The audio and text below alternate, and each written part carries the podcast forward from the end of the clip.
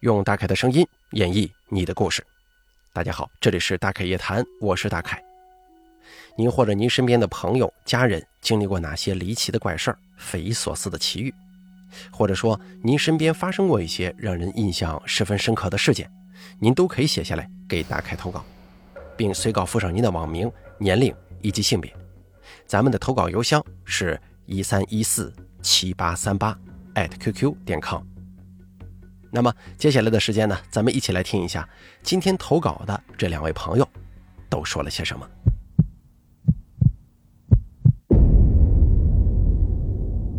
第一位投稿的朋友他是这么说的：“大哥你好，我听你故事有好几年了，特别喜欢你的声音。我叫安静，今年二十九岁，想跟大家分享两个发生在我身上的小故事。我那会儿在某通讯公司当客服，那是发生在一次上夜班的时候。”上夜班是五个人，到半夜只留一个人值班，其他人可以陆续去休息室休息。那天我是最后一个去休息的。半夜十二点半，在洗漱完就快一点钟了。我去休息室躺在床上一翻身的瞬间，我就看到一个老太太的脸在我旁边，就是上下铺的床楼梯那个位置。我在下铺，她是跟我平视的。当时把我吓得头发好像都竖起来了。可是，当再仔细看的时候，那张脸就没有了。我以为是天太黑，自己看错了。然后第二天早上，我下班直接去参加我姐的婚礼。可还没等婚礼结束呢，我就开始发烧。等到下午的时候，就烧得更严重了。去家附近的诊所打针，一边打针还一边发烧，连打三天也没见好，就去医院看。大夫检查过后呢，也就说是感冒了，又在卫生室打针，可还是没用。我妈上班就跟她同事说：“哎呦，我闺女在家生病发烧好几天了，打针也没效果。”我妈那个同事就说：“她家附近啊有个会看事儿的，问我妈要不要去问问呢？”去问了之后就说：“是我单位同事家里供奉的保家仙儿跟着他出来了。”他还说：“没事保家仙儿轻易不害人。”就是贪玩吓唬吓唬我呢，我要是不害怕，以后就不会再吓唬我了。然后应该也是帮我处理了一下吧，因为我人没去，具体的不太清楚。但是我妈回来之后啊，没几天我就彻底好了，也不发烧了，正常上班。可以后有一次，我还是在夜班的时候又看见她了，在门口。那次离得比较远，我也没害怕，想仔细看的时候，反而看不到她了。再后来，因为总有夜班嘛，觉得身体熬不住，就不在那儿干了。由于喜欢小动物，就学了宠物美容，然后开了一家小宠物店。第二件事是发生在我怀孕的时候。我前头说了，不是开了一家小宠物店吗？这一怀孕，宠物店里就得雇人干活，我就基本上午去，下午就回家休息。我家跟我妈家离得特别近，走路也就二十来分钟。基本上天天晚上都去蹭饭。吉林冬天十一月份，差不多下午四点多天就得黑呀。我家是在一个大学附近，不怎么靠近市中心，又是冬天，路上人就不很多。我从我家小区后门出来，没走多远，就听到后头有人说：“这个娃娃胳膊都少了一只，你还要吗？”我一听什么奇怪的话呀，就下意识的回头看了一眼。应该是一对母女吧，那个妈妈手里拎着一个娃娃在看。当时我没觉得有什么，就继续往前走。一晚上都挺正常的，也没发生什么，我也没在想这个娃娃的事儿。吃完饭，我就跟我老公一起回家了。可能因为怀孕了吧，就特别矫情，睡觉不能有一点干扰，所以那一阵我都是自己一个房间睡。我半夜做梦，我的床头两个枕头中间的位置放了一个娃娃。是呈现那种坐着的姿势，梦里也不知道怎么回事，我就突然拿起这个娃娃扔到了地上。娃娃是趴在地下的，我就看到他慢慢的把头转了一百八十度，就是脸转到后背这边了，然后看着我还说了一句话，说只要我在，你跟你的孩子就不会好的。我记不清楚原话是什么，就是大概这样的诅咒的话，我当时就被吓醒了。那会儿特别害怕，不敢动，偏偏还想上厕所，实在忍不住了，就壮着胆子打开台灯去厕所。我上完厕所也没敢回我自己房间，就去了我老公那边。结果不到一个星期，我六个月的时候孕检就查出了孕期高血压，大夫就嘱咐我以后每半个月检查一次，控制饮食，控制盐的摄入，每天早中晚各量一次血压。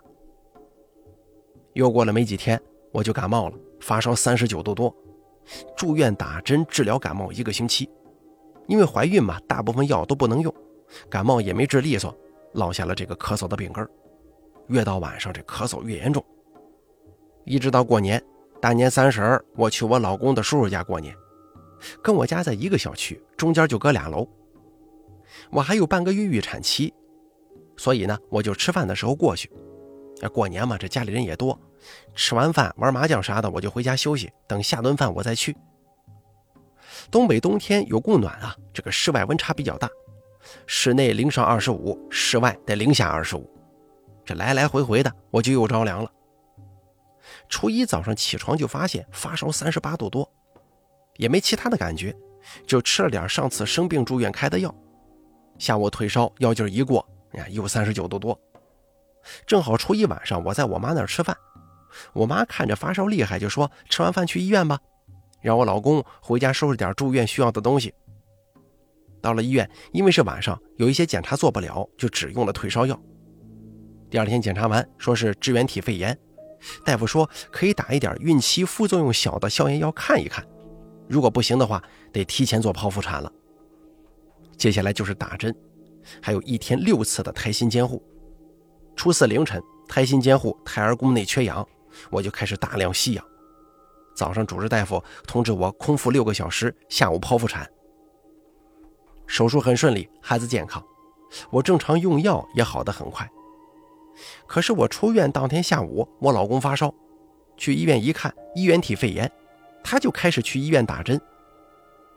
我老公刚好孩子出生的第十一天就开始剧烈咳嗽，我住的月子中心就说：“呃，带我去医院看看吧。”孩子是新生儿肺炎，住院十天。而孩子回来当天，我就又发烧了。我妈就觉得吧，这个事儿不对了。跟我婆婆一起去找了上次帮我看事儿那个人，说是我被什么东西给跟上了，我就觉得吧，应该就是发生在十一月份的那个时候那件事儿。看事儿的人让烧了纸，又做了一些仪式，因为我当时不在场，不知道具体咋弄的。处理好了以后，到现在家里就没这些事儿发生，孩子也很健康，活泼可爱的孩子，现在两岁半了，还没生过一次病呢。以上啊，就是我的两次经历了。可以说是特别难受，特别的纠结。好了，第一位投稿的朋友，他的故事咱们就分享完了。接下来一起听一下第二位朋友的经历吧。大凯哥你好，我叫小浩，今年二十五岁，来自北京。之前给你投稿过一次故事，就是窗外有人影的那个故事。新来的朋友或者说是没听过的朋友，可以回去再听听。应该是在消失的红色奔驰车那一集，第一个故事就是我的。今天呢，给大家带来的是我家人、亲戚以及同事经历过的事儿。先说家里人吧。我妈从小在河北长大，直到零二零三年左右，我爸才把她的户口迁到北京来。我妈小时候家在河北的庄子里住，我姥爷在北京上班，经常不在家，所以我姥姥就带着我妈跟我三个舅舅睡觉。他们那里夏天的时候，经常去房顶上铺个席子，看着满天的星星，哎，别提多舒服了。有一次，我姥姥带着我妈他们睡觉，睡到半夜的时候，听见房后面那户人家叫我姥姥，我姥姥就在屋里答应，就问大半夜的怎么了？后面那户人家就说：“哎，我们在房顶上睡觉呢，我怎么看见你们家院子里头站着好几个人呢，还一动不动的？你们赶快看看怎么回事吧。”这个时候，我妈他们也醒了，跟着我姥姥就在屋子里往外看。透过月光，看见院子里头站着三四个像树这么高的人，这个脸具体朝哪儿，我妈没跟我说，反正就这么站着，把我姥姥还有我妈他们吓得不要不要的。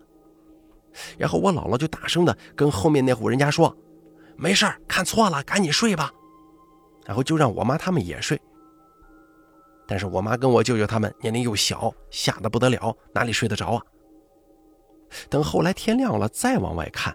就什么也没了。还有第二个故事，也是我姥姥他们那儿的。我姥姥姥爷在他们村啊有两个院子，都在一条东西向的街上，离着也就一百米左右。上一个故事是发生在东边那个院子，而西边那个院子在他们村又是出了名的，哎，所谓的鬼宅。具体为什么这么叫，我还真不太清楚。反正啊，那会儿一进去就感觉阴森森的。到现在这俩院子还在，已经没那么恐怖了。每年我都会跟着家里人回去几次。下面咱们进入正题啊。我妈小的时候，那会儿啊，农村这个做饭还是得烧柴火的。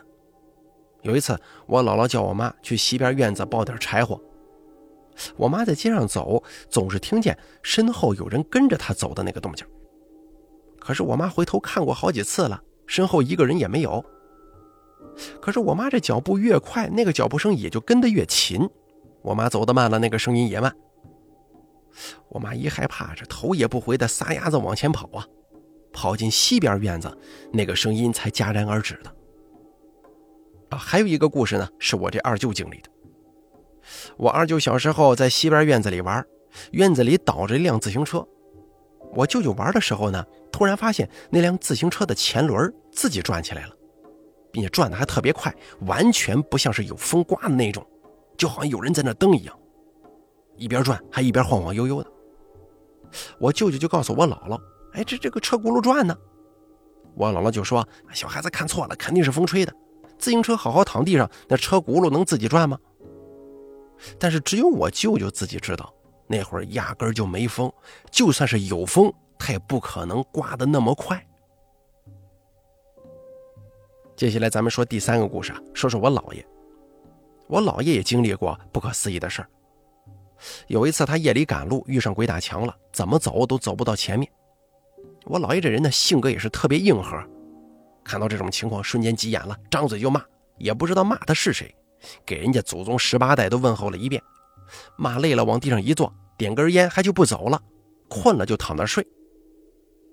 第二天天亮了，醒来也认识路了。拍拍身上的土就回了家。说起我姥爷啊，七十多岁了，还跟村里的老头较劲儿，骑电动车还在路上跟人家赛一赛呢。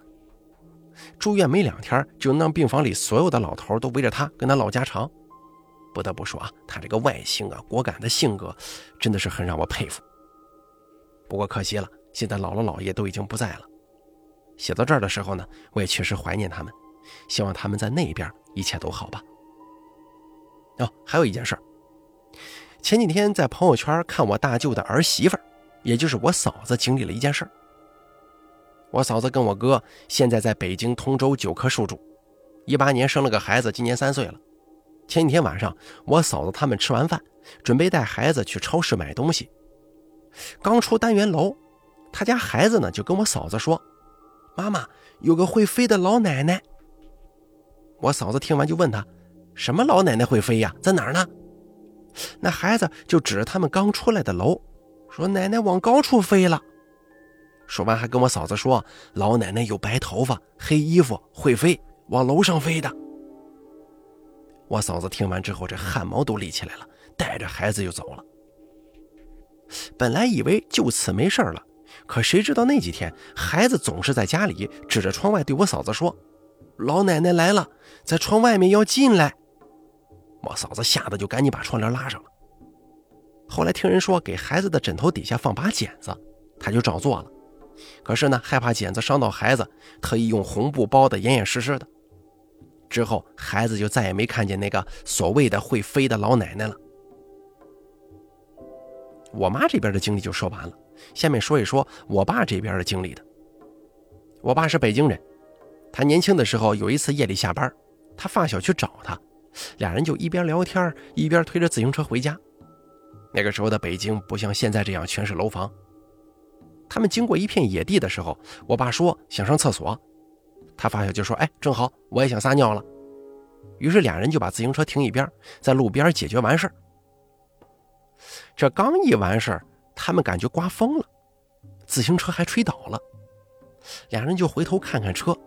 结果呢？这一回头，发现他们身后几米远的地方飘着一块白布，好像是一条白色连衣裙那个样式，就这么原地飘着，很诡异。我爸跟他发小看懵了，推着自行车赶快跑啊。最后呢，再说两个我同事的事儿。我有个同事以前当过两年兵，据说呢，他们当时在的地方以前是个什么营地，哎，具体的我也忘了。都说那个地方曾经闹鬼。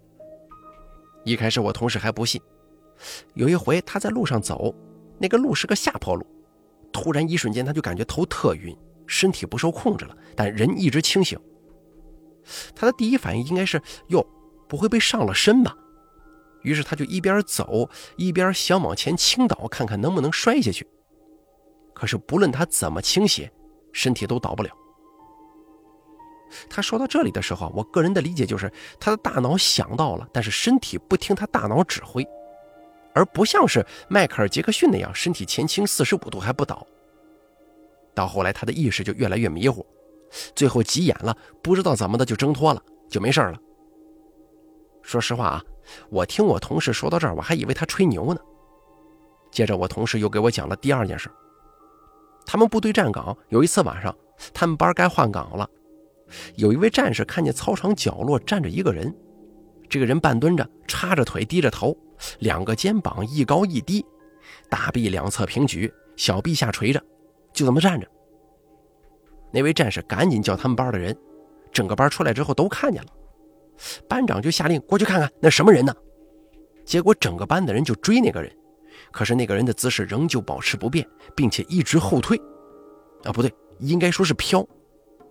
不论这些人怎么追，就是追不上，就好像那个人跟战士们身上绑了一块铜级磁铁似的。最后战士们都跑累了，也没能追上。这个事儿到底怎么回事？后来也没人调查，反正就是不了了之了。可是从那以后，他们站岗都是两个人一起了。好了，咱们本期大概夜谈呢，做到这儿就结束了。感谢这两位投稿的朋友，也感谢大家的收听。这两个故事说完之后呢，都挺吓人的，不知道您是怎么觉得？其中让我印象比较深刻的就是那个小孩他说：“哎，妈妈，那个有一个老奶奶，她在天上飞呢，飞到楼顶上去了。”这还不算完，孩子在家还说：“那个老奶奶她飞起来，她想进来。”这个事儿不能细想，一细想就觉得十分恐怖，并且还只有这个小孩能看见。经常听恐怖故事的朋友可能都知道，那小孩可能眼睛比较干净，比较纯粹，他能看到一些大人看不到的东西。你说他看到的这个是真的还是假的？还说这个小孩看动画片了，看到什么老巫婆了，他在脑海当中想象出来的，或者说是啊瞎讲的呢？个人觉得不太像啊。不过这个事儿到底怎么样，这个其实不重要。但是就是有很多人认为，小孩在很小的时候他是能看到一些大人们看不到的东西的。难道说他看到的那个会飞的老奶奶，就是所谓的阿飘吗？好了，咱们本期大凯夜谈做到这儿就结束了，感谢您的收听。如果您呢也想给大凯诉说一下您的一些奇奇怪怪的经历，请记住以下三个投稿方式：第一，关注大凯的公众微信账号“大凯说”，发送聊天信息给我；第二，加大凯的 QQ 投稿群四群五四六七六八六八四，把你想说的发送给大凯就行了。还有第三种投稿方式，把您的稿件发送到邮箱一三一四七八三八 @QQ 点 com 即可。我在这儿等着您的投稿。